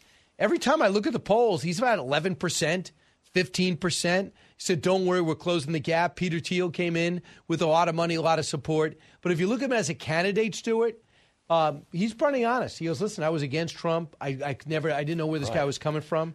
Now I was for him. But if you look at him, from a rural background, becomes an Ivy League graduate, goes and serves in Iraq, comes back, becomes a venture capitalist right up your alley. He starts investing money. He makes it and says, instead of staying rich and being isolated, living off my book sales and my movie, I'm going to go run. And the Trump endorsement brought out over 1 million Republican voters in Ohio alone, more than double the number of Democrats who showed up for the primary there. Got to go, Brian. Sorry, but thanks for being with us today. We'll go get him, Stuart. Thank you. 1-866-408-7669. I'll bring you that. So now, if you look at President Trump, he's got to feel great today. But, I mean, again, keep in mind, these guys didn't win. They just won the nomination. But he has really put it out for Liz Cheney, and he's put it out for Brian Kemp. I don't think anyone's touching Kemp. Kemp has got to beat Stacey Abrams, and any clear-thinking Republican knows that you do not want to give fuel to Stacey Abrams. She's got a lot of talent, certainly very organized, and policies that would absolutely destroy Georgia and socialize the whole situation. But no one doubts her intellect and her background. If Brian Kemp can beat Stacey Abrams, he would marginalize her. If he doesn't beat Stacey Abrams, he could beat her. And if Stacey Abrams does become governor, she becomes a front runner to be president if Joe Biden can't go on with that. So I think Brian Kemp is enemy number one of the president, but he shouldn't be. He didn't like the way, obviously, the president didn't like the way the governor handled the post-election stuff, but they didn't see any problem with the election. The Secretary of State, president's also targeting him.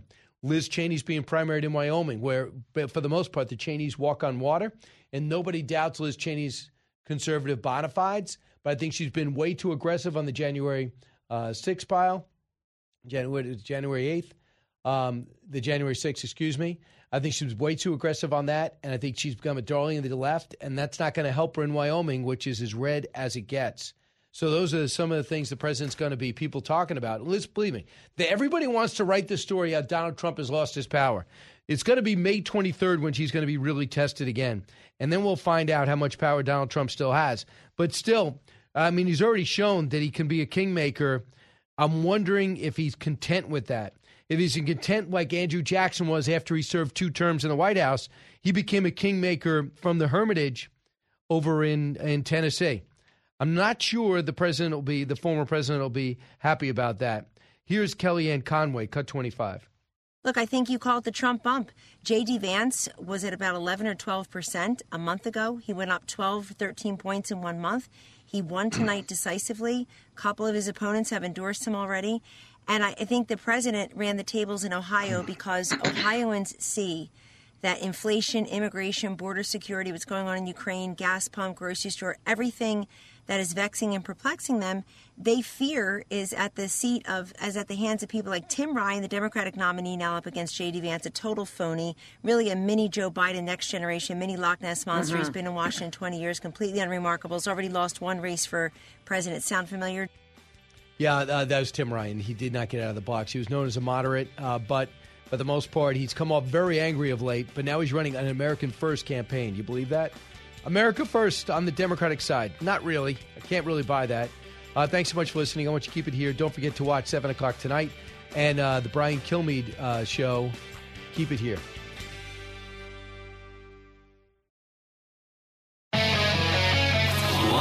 From the Fox News radio studios in New York City, fresh off the set of Fox and Friends, it's America's receptive voice, Brian Kilmeade.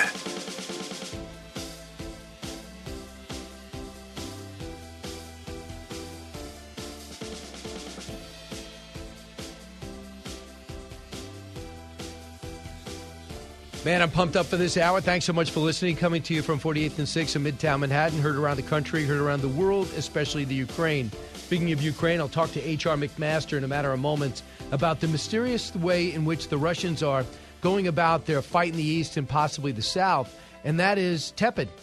As brutal and barbaric as they fight because they have no skills, and they don't really have precision weapons, reportedly, yet. Still bombing randomly and killing innocent people.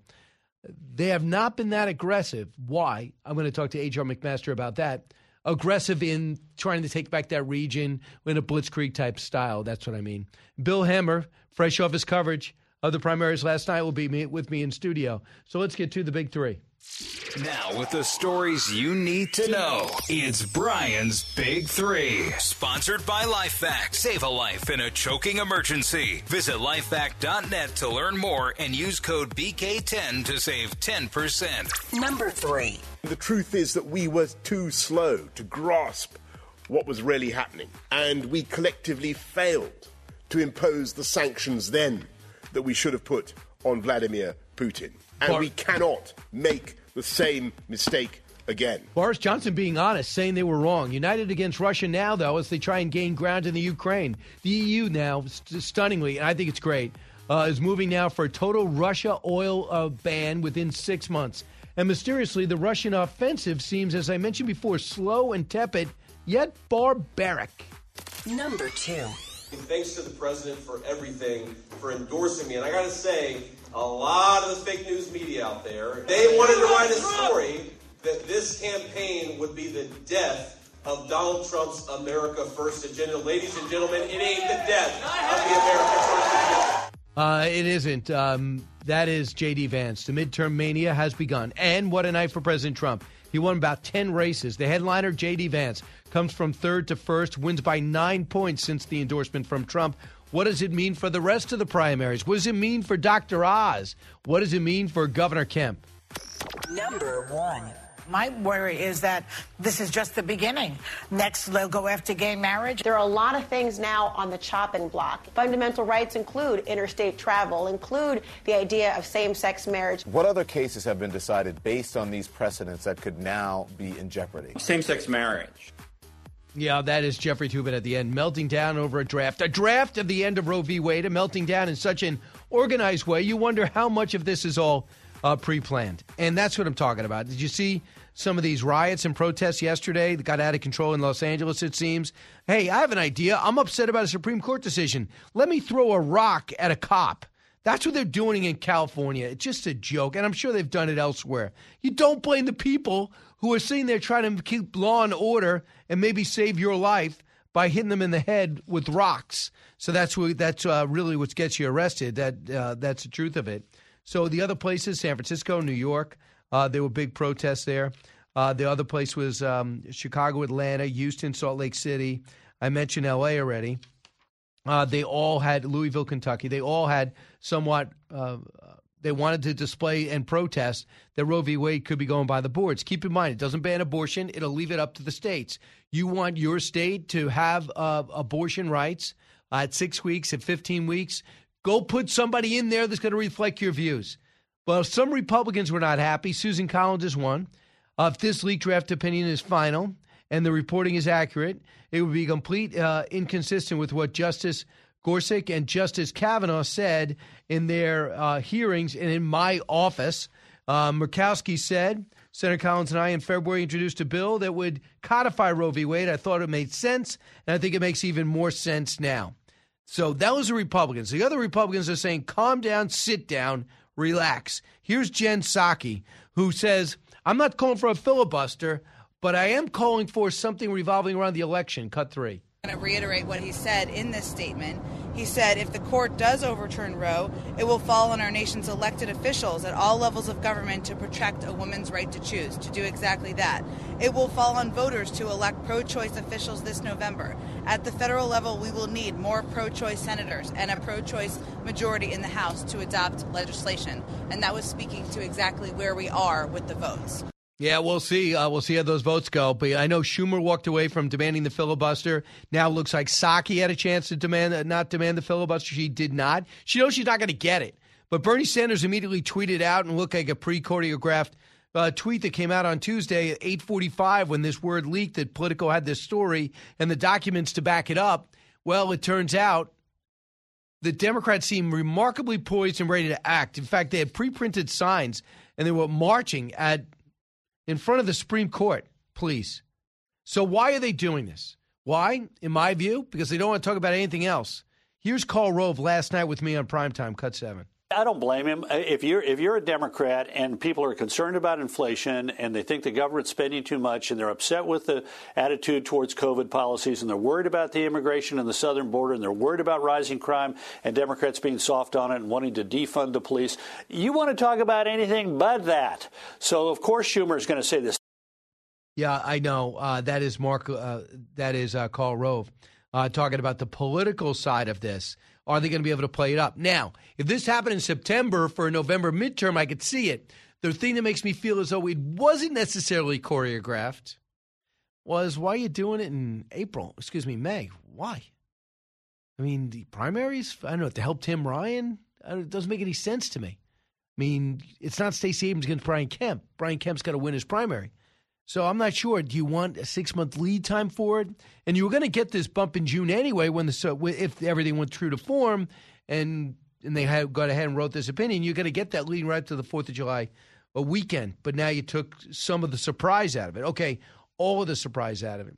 But if you want to feel bad for Joe Biden, listen to what he's got to deal with. This is Congresswoman Jayapal, Cut 9.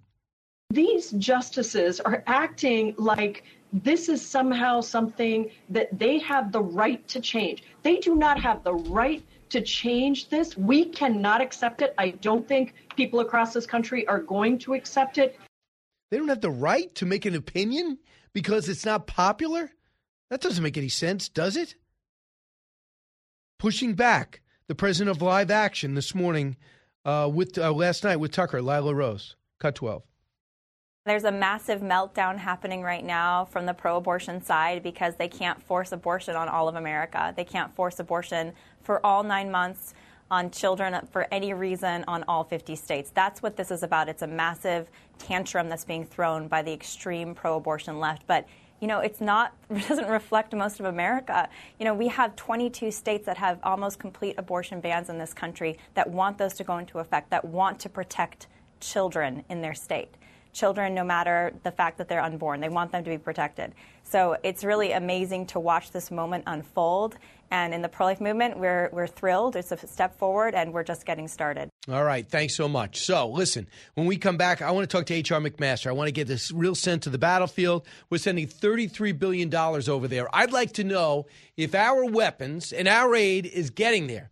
Dropping in Poland doesn't work. Also, what the Russians are up to and the truth that HR hears about Vladimir Putin having cancer and needing surgery. Then we're going to come back and talk about Donald Trump's monster night because the people he backed, probably his biggest night since the day before the election when he thought he was going to win 4 more years.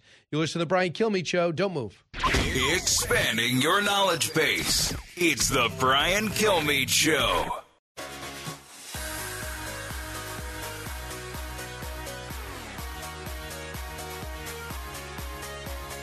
Breaking news, unique opinions. Hear it all on The Brian Kilmeade Show. The United Nations, together with the International Red Cross, are doing this to help the evacuation of our people. However, I told them that Russia wishes to destroy everybody who is still in the Azovstal steel plant.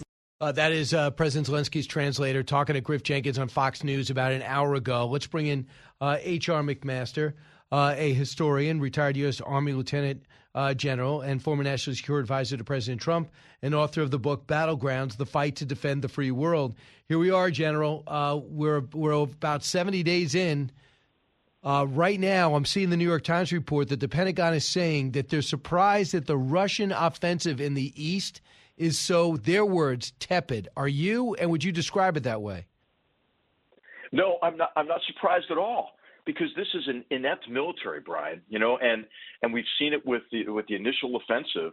You know, all of the less tangible elements of combat prowess, your ability to fight, they're deficient in. Like, they don't have unit cohesion, they're not well trained, they're not disciplined. They haven't maintained their equipment. They can't do basic logistics functions. They can't integrate all arms into the fight in close combat, and that's mobile protected firepower, by tanks and infantry and firepower. So now we've also seen how capable the Ukrainians are. The tremendous will. You know, you mentioned the situation in Mariupol and the steelworks. I mean, it's astounding, and we ought to all acknowledge and praise the Ukrainians for their resolve and their grit and determination. And we don't see that on the Russian side. You know, Napoleon said the moral is to the physical as 3 to 1, and you're seeing the Ukrainians come out on top in terms of their morale and will to fight. And you know, Napoleon, as you know, invaded Russia, and Russia did the old scorched earth. And the winter came, and they were out. Well, now they're the invaders instead of being invaded. So they've lost. They've lost the thing they did best, and that's destroy their own stuff. They just want to destroy the Ukraine. What do you think is going on behind closed doors between Putin and his military leaders? You know, it's hard to say. I interviewed or had a discussion with Vladimir Milov, who's one of the most prominent Russian opposition politicians, who's still alive or not in jail. He's in exile in one of the Baltic states now. And you know, he described the inner circle around Putin as those who were kind of with him at St. Petersburg, you know, the old security service people from the old Soviet Union who he brought with him when he took power in the year 2000. And so his read is that the people around him aren't going to do a palace coup because they're all going to go down with him. If Putin goes down, they go down. And then he said the oligarchs don't really have that much power because Putin made them. I mean, these aren't savvy businessmen. I mean, they were handed state-owned enterprises, you know, by Vladimir Putin, and an opportunity for corruption. And of course, he's created this whole patronage network, you know, through the people around him. You know, a lot of the people around him, like Patrushev, who was my counterpart, who I met with when I was National Security Advisor. You know, his son is a vice minister in a different department. It's all a dirty, corrupt network, and it extends internationally. And you're starting to see more sanctions against these individuals. You know, there's a cellist, Brian, who is worth $2 billion, and because he's holding it for Vladimir Putin, who's estimated to be worth $200 billion. Right. So it is a corrupt network. They've established a patronage network that helps keep Putin in power. And, of course, what else keeps him in power is his grip on the news media and information flows. And that's why, I'll tell you, Brian, I think the most important thing we can do is poke holes in his, like, little firewall and get the Russian people alternative sources of information. And I think your profession, journalists, man, I mean, they're coming out on top in this thing. I mean, I am so proud of the international journalists who are taking risks in Ukraine, getting us the story, preventing Putin from doing his disinformation, and reducing our will to help the Ukrainians and help them see this through. So right now, this is what the Pentagon's saying. At the same time, analysts and officials, they notice the brutality in which they're trying to kill everybody in Mariupol, trying to level cities. They also got 3 ships blown up right by Snake Island. This is the quote. Analysts and officials are quietly beginning to question why Russian troops appear to be acting with restraint rather than engaging in the all-out offensive to their battle for eastern Ukraine. They just described the Russians' fight there as very cautious and very tepid. At the same time, they take Kherson. They're putting their flag up. They're saying use the ruble, building up, basically taking it, and doing the same thing in Mariupol and maybe a couple of other cities, beginning to take it at any cost. All right. Well, you know, it doesn't take a lot of military skill just to rubble cities, right? And that's what you're seeing in Mariupol. But, you know, you mentioned a military historian. Hey, Mariupol looks like Russia's Stalingrad, but in reverse this time, right? I mean, remember that was where the Nazi offensive against Russia culminated, right? Both Napoleon and Hitler looked at the map of Russia, but forgot to look at the scale on the map. And I think Russia made the same mistake now in reverse. And what you're seeing is that determination to hold on to those steelworks. The Russians have been impaling themselves on it. And hey, Brian, the reason why they're being tepid in the attack is because they're getting their asses kicked. I mean, the numbers of armored vehicles they've lost. I think the conservative number that most people agree on now in terms of Russian killed in action is 15,000. right? A rule of thumb is, you know, you have 3 wounded for every killed in action. You know, that's 45,000 more. You know, and Putin's still trying to paper this over. He's still called it a special military operation. So what he needs to do by raising those flags, by declaring some victory, is to get something to lie to the Russian people to make it look like they're being victorious. And he wants to do this before May 9th, right, which is the May Day celebrations in Russia. And it'll be important to listen to what Putin says. Does he mobilize after this? Does he double down? Or does he try to just say, okay, enough is enough? Because, you know, if you think their active army is bad, which they are, these are 1-year conscripts, Brian. I mean, by the time you train up a soldier, integrate a soldier into an infantry platoon or a tank platoon, I mean, a year's up and they're rotating out. So they don't have unit cohesion. They don't have that fighting power. They don't have what comes from inside soldiers and inside units that are trust each other, that are confident in each other. So, hey, Brian, I think May 9th is something to watch. And what is his message? What does he say? What does he telegraph in terms of where it goes from here? But I think what's going to happen is this offensive will fail, and the Ukrainians will start building up power for a counteroffensive. I think that's what we're looking at. So, General, is it possible? Do you think it's possible to push him out of the Donbass? Is that what victory looks like? I know it's not up to us to decide when peace is, but we seem to be flooding more. We have more of an intent now from the rest of the world. I also was heartened to see the EU is starting within 6 months to stop buying all oil and gas, demanding all their nations do the same. Yeah, I think the key is bolster our will now. You know, Hungary's being a pain in the neck here in terms of because Orban's in Putin's pocket. But I think if we need to maintain our will, we need to shut down his ATM that funds his war-making machine, and that's the hydrocarbons that you mentioned. We need to help the Ukrainians with logistics, right? It's great that we're giving the weapons they need now, but we need to help them get the weapons forward. I would like to see us advising them on logistics, on integrating some of these new capabilities. You know, hey, help out a humanitarian corridor, maritime corridor to Odessa, right? To challenge Russia's effort to try to make the Black Sea, you know, a Russian lake. You see, they're failing in that already. And you mentioned, you know, the destruction of the 3 ships there, but they also lost their flagship in the Black Sea fleet. So, you know, I think we need to be doing all we can now, Brian. And, you know, people keep talking about, like, should we give Putin an off-ramp? Hey, man, close the off-ramps, right? Because there's no off-ramp for him. He just looks for the next on-ramp. Help him drive into the brick wall that he's headed for. H.R. McMaster, General, thanks so much. Hey, thanks, Brian. Great to be with you. Yeah, same here. Hopefully you have better news next time we talk.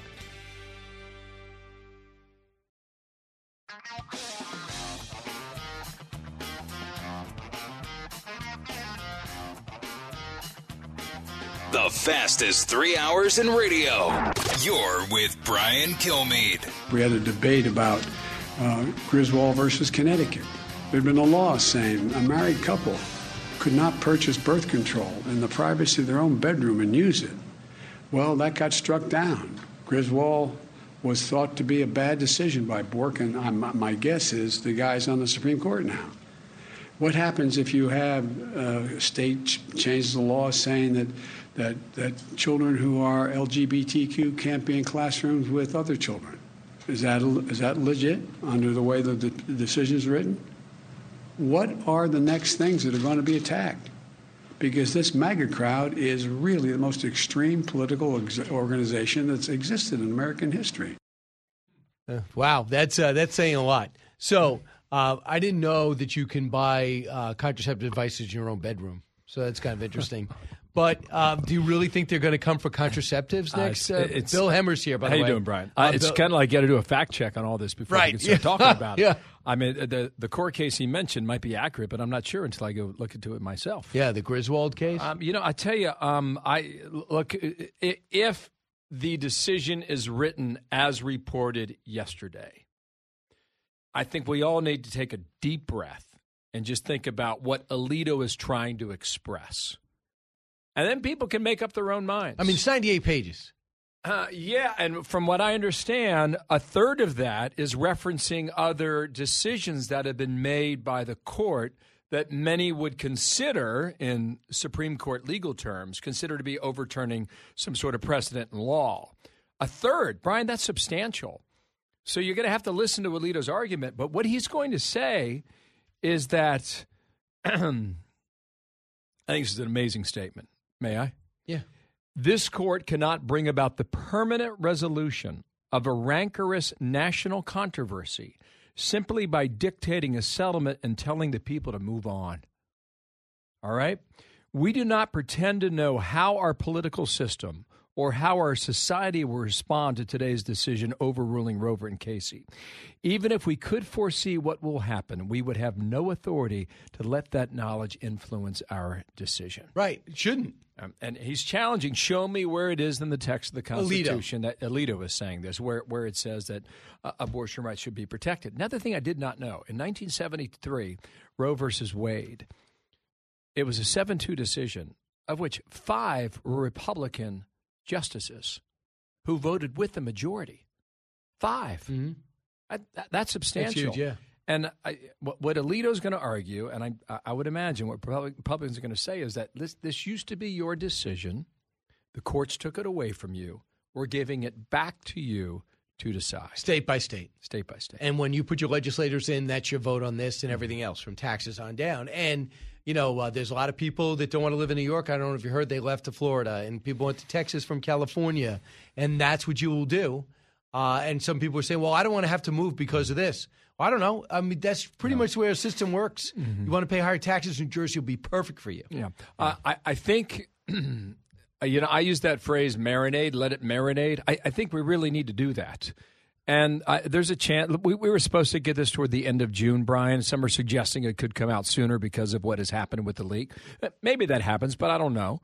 But there still will be a level of drama when the Supreme Court says on X day, we're going to announce our decision on this case, and we'll have a chance to read it all for ourselves then. I think in terms of the electorate, there is a substantial debate among politicos now as to whether or not this issue changes the dynamic for November. Maybe. But I tell you, inflation is something that I think about every day now. Right. And that's not going away. I don't think my mom's listening, unless she's got WABC radio out in New York. Right? You're on 770? Yeah, we are. Is that right? Is she in New York? No. Well, we got WHIO. That's Dayton, Ohio. No. UCKY? KRC? What do you think? LW?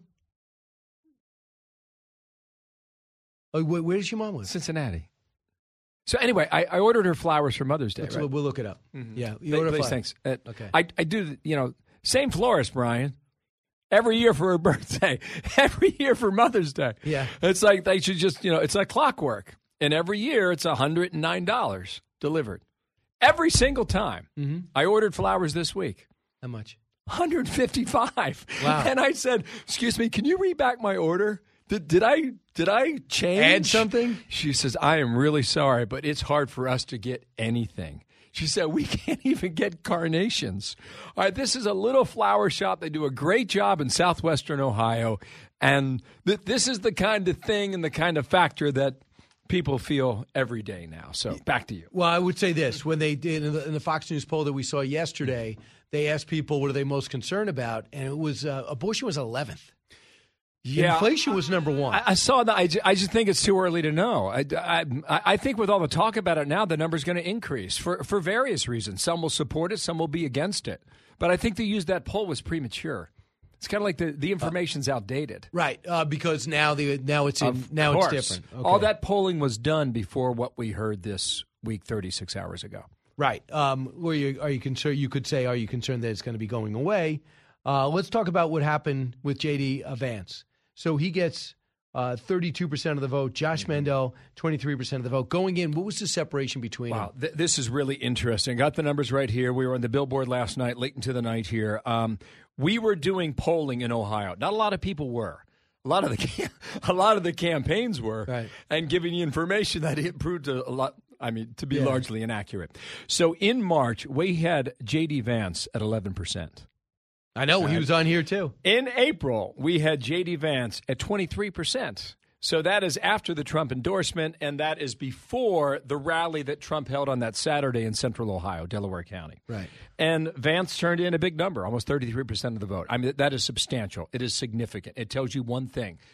Donald Trump matters in Ohio for sure, and we'll see how much he matters elsewhere. Another point to be made here. In both of our polls, a quarter of the electorate, 25%, Brian, they were undecided.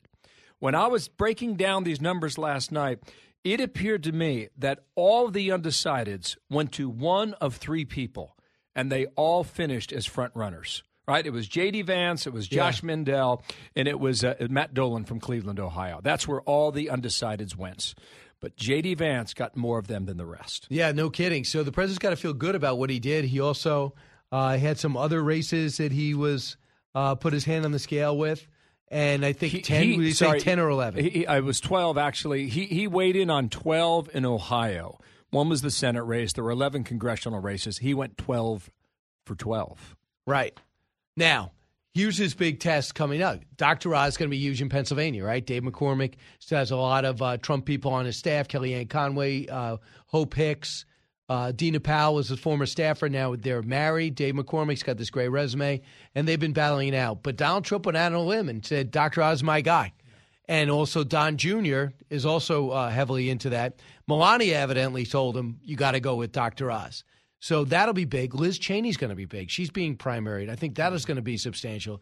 And I don't see how he's going to prevail. He's not going to get Brian Kemp out of Georgia. I would agree with that. I think before the season began, and we were talking about before we came on the air, when was the last time we paid attention to primaries like this? Never. Right? I mean, for Republicans and Democrats, there was a progressive that ran in Cleveland, Ohio last night. She was trying to defeat Shanta Williams, I do believe is her name. I will look that up in a second here. Right in the city of Cleveland, Ohio. She's lost to her twice. And at the 11th hour, AOC came in and endorsed Nina Turner. Nina Turner thought she could go over the top with this, and she lost worse than she did the last time she ran.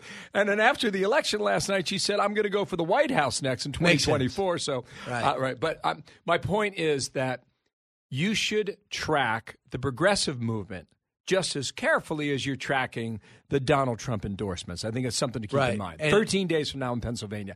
I don't know which way this race breaks, but I think what Trump did is that he looked at the cast of politicians. I almost said cast of characters, but I think sometimes that's the way he looks at it, right? Absolutely. Who are the characters? TV show. And I know J.D. Vance wanted his endorsement, but so did a lot of others. And they all made the trip down to Florida.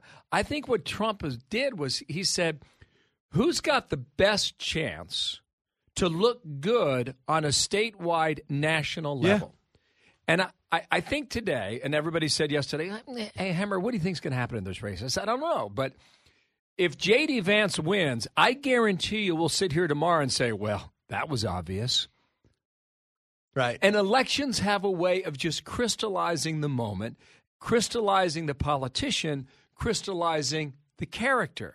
Nobody today is saying J.D. Vance should not have won that race. What they're saying is J.D. Vance against the Democratic Congressman Tim Ryan is going to be one hell of a race to watch in November. Well, Tim Ryan says we're going to be an America First campaign. Really? That's original. Here's J.D. Vance, cut 23. Now, this campaign, I really think, was a referendum on what kind of a Republican Party we want and what kind of a country we want. We went to battle. Do we want a Republican Party that stands for the donors who write checks to the Club for Growth, or do we want a Republican Party for the people right here in Ohio? Ladies and gentlemen, we just answered the question. Well, that's true. But the other thing to keep in mind, too, one race while it's on top of my mind, I'm looking at Henry Cuellar's race, where AOC went in there, too. Border district, Texas, moderate, Southwest. A moderate Democrat. Correct. One of the only remaining pro-life Democrats in Congress. Right. Who says the border's a problem for Hispanics, too. Someone listen to me. Maybe they know he's right. I don't know what they're going to listen to him. But, you know, he had the FBI investigation. Turns out they said you're not a target of the investigation. So they have the runoff election. Mm-hmm. So even though Trump's not on the ballot there, but for the country, I'm wondering if the Democrats understand that the left-wing squad attitude might get you headlines, but it's not going to get you elections, especially in Texas. Very interesting. You know, Cuellar is in a runoff with a progressive by the name of Cisneros, and she just barely almost avoided a runoff because she was under 50% of the vote a month ago, 2 months ago, right? End of February. Yes. A primary that was overshadowed by the war in Ukraine. That's why it's all coming back now. But even if Cuellar survives, he still may lose. You look at the trend along that border. Now, if he doesn't win and the progressive defeats him, Republicans think that's a pickup.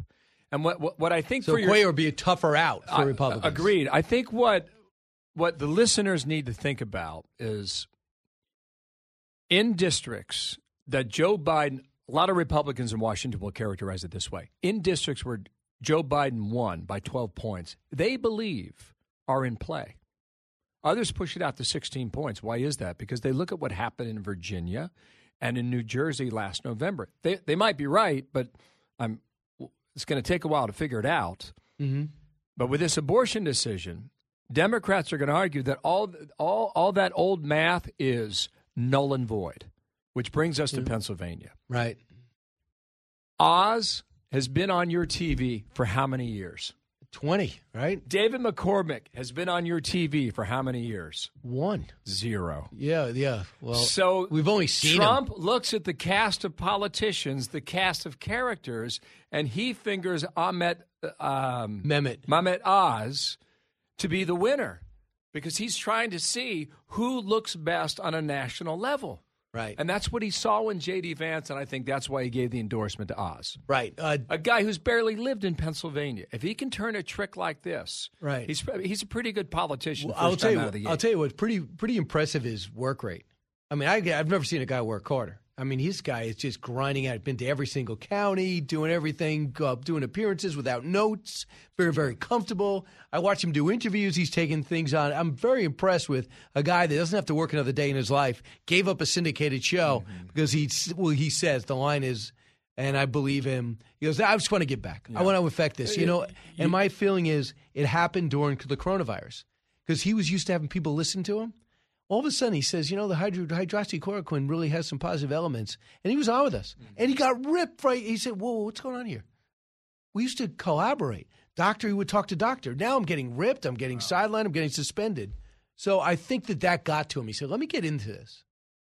Very interesting. Right from your show. Yeah. Anytime he came on your show at 8 o'clock during COVID, I turn up the volume. Right. And oftentimes you go 15, 20 minutes with him. I thought everything you said was compelling. Yeah. Everything you said was interesting. You just said that he's been to every county in Pennsylvania? Yeah. Okay. I didn't know that. Right. J.D. Vance did the same thing in Ohio, 88 counties. You know who else does that in Iowa? Chuck Grassley. Amazing. 99 counties.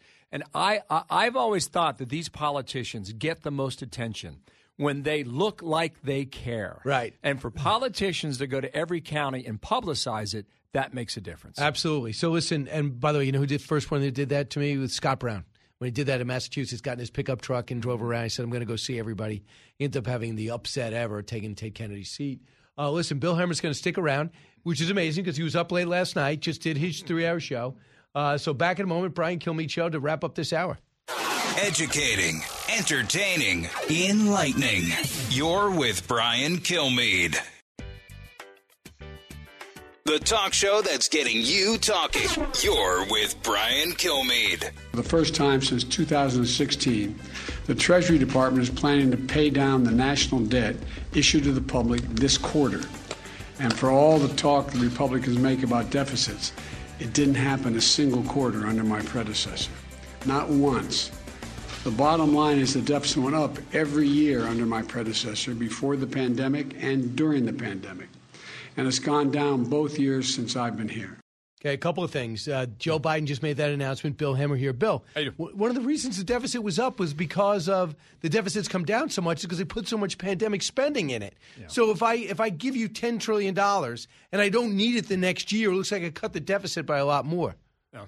I mean, it's fuzzy math. Yeah, I mean, no question. I mean, you can't look at it for the last few years. No one really looks at the economy right now and hears anything Joe Biden said. I think a lot of it's built on sand. I felt that way for about 2 years now. Nobody really knows what's beneath the surface. I think that's proven by the stock market today. I think some of these other issues are confounding people just trying to understand it in terms of direction, and inflation's a part of that.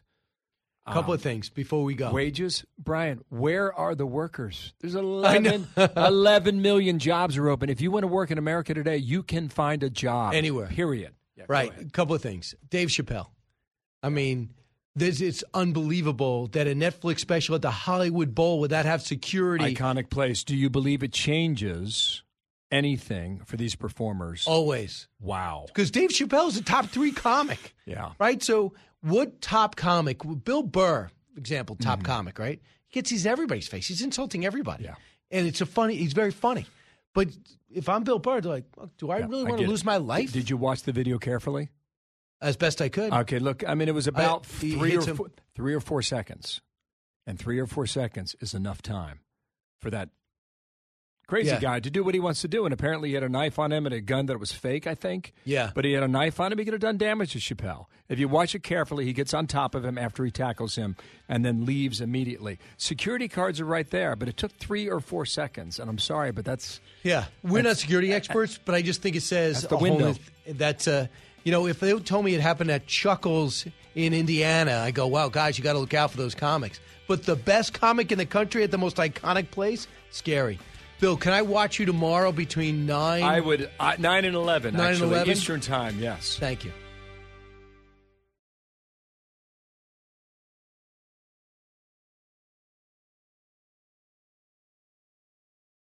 This is Jimmy Fallon, inviting you to join me for Fox Across America, where we'll discuss every single one of the Democrats' dumb ideas. Just kidding. It's only a 3-hour show. Listen live at noon Eastern or get the podcast at foxacrossamerica.com. Listen to the show ad-free on Fox News Podcast Plus, on Apple Podcasts, Amazon Music with your Prime membership, or subscribe wherever you get your podcasts.